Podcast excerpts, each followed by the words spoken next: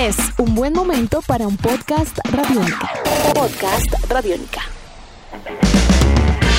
Hola a todos, bienvenidos a una entrega más de Colombia Conexión, este podcast de Radiónica en el que conectamos las historias de los artistas internacionales con nuestros representantes locales. Mi nombre es Eduardo Rendón, yo soy realizador de contenidos de Radiónica 2, esta plataforma dedicada 100% a los sonidos del metal y del punk de todo el mundo y hoy los estoy acompañando aquí en Colombia Conexión porque vamos a conectar la historia de Yoko Ono con la de las 1280 almas.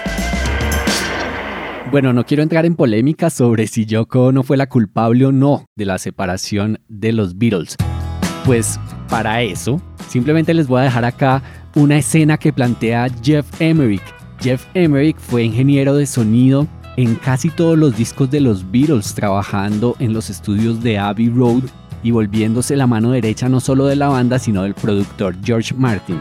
Pues resulta que él cuenta en su libro El sonido de los Beatles que en unas vacaciones John Lennon con Yoko Ono sufrieron un accidente de tránsito.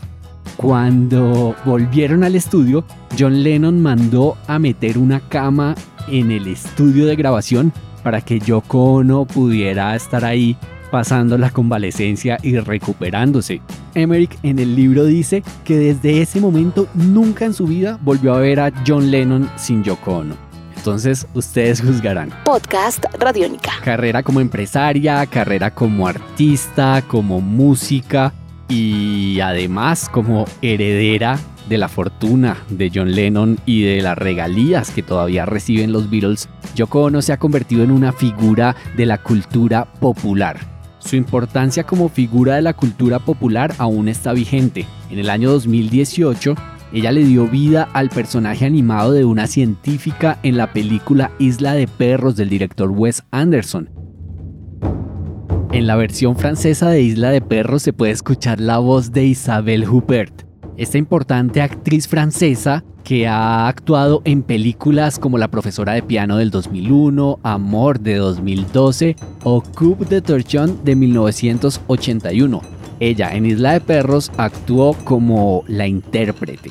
Pero detengámonos en Coupe de Torchon o en inglés Clean Slate, esta película francesa de 1981 dirigida por Bertrand Tavernier, que fue una adaptación de una novela de Jim Thompson presentada en 1964. Estamos hablando de su libro Pop 1280. Podcast Radiónica. Pop 100 o Pop 1280. Eh, fue esta novela de 1964 en la cual se basó el libreto de Coupe de Torchon o Clean Slate en inglés esta película francesa de crimen de Bertrand Tavernier que contó con la actuación de Isabelle Huppert. Todo esto en 1981.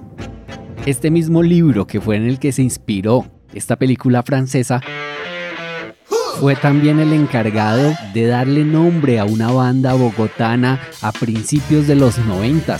Estamos hablando de 1280 almas.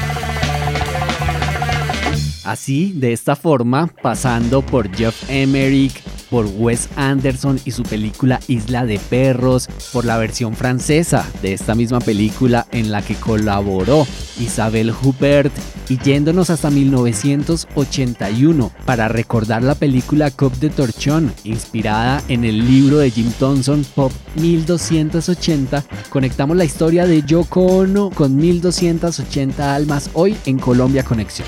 Antes de despedirme quiero recomendarles un episodio de la serie Rock and Roll Radio, este podcast de Radiónica, en el que Andrés Durán y Héctor Mora repasan importantes sucesos de la música.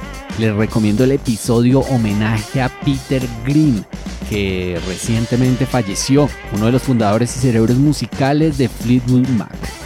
Yo soy Eduardo Rendón, me encuentran en redes sociales como arroba Rendón Benítez y este podcast fue editado por Sebastián Martínez. Si les gustó este episodio, compártanlo y meta a alguien más en el maravilloso mundo de los podcasts Radiónica. Nos escuchamos en un próximo episodio de Colombia Conexión. Nuestros podcasts están en radionica.rocks. en iTunes, en RTVC Play y en nuestra app Radiónica para Android y iPhone. Podcast Radiónica.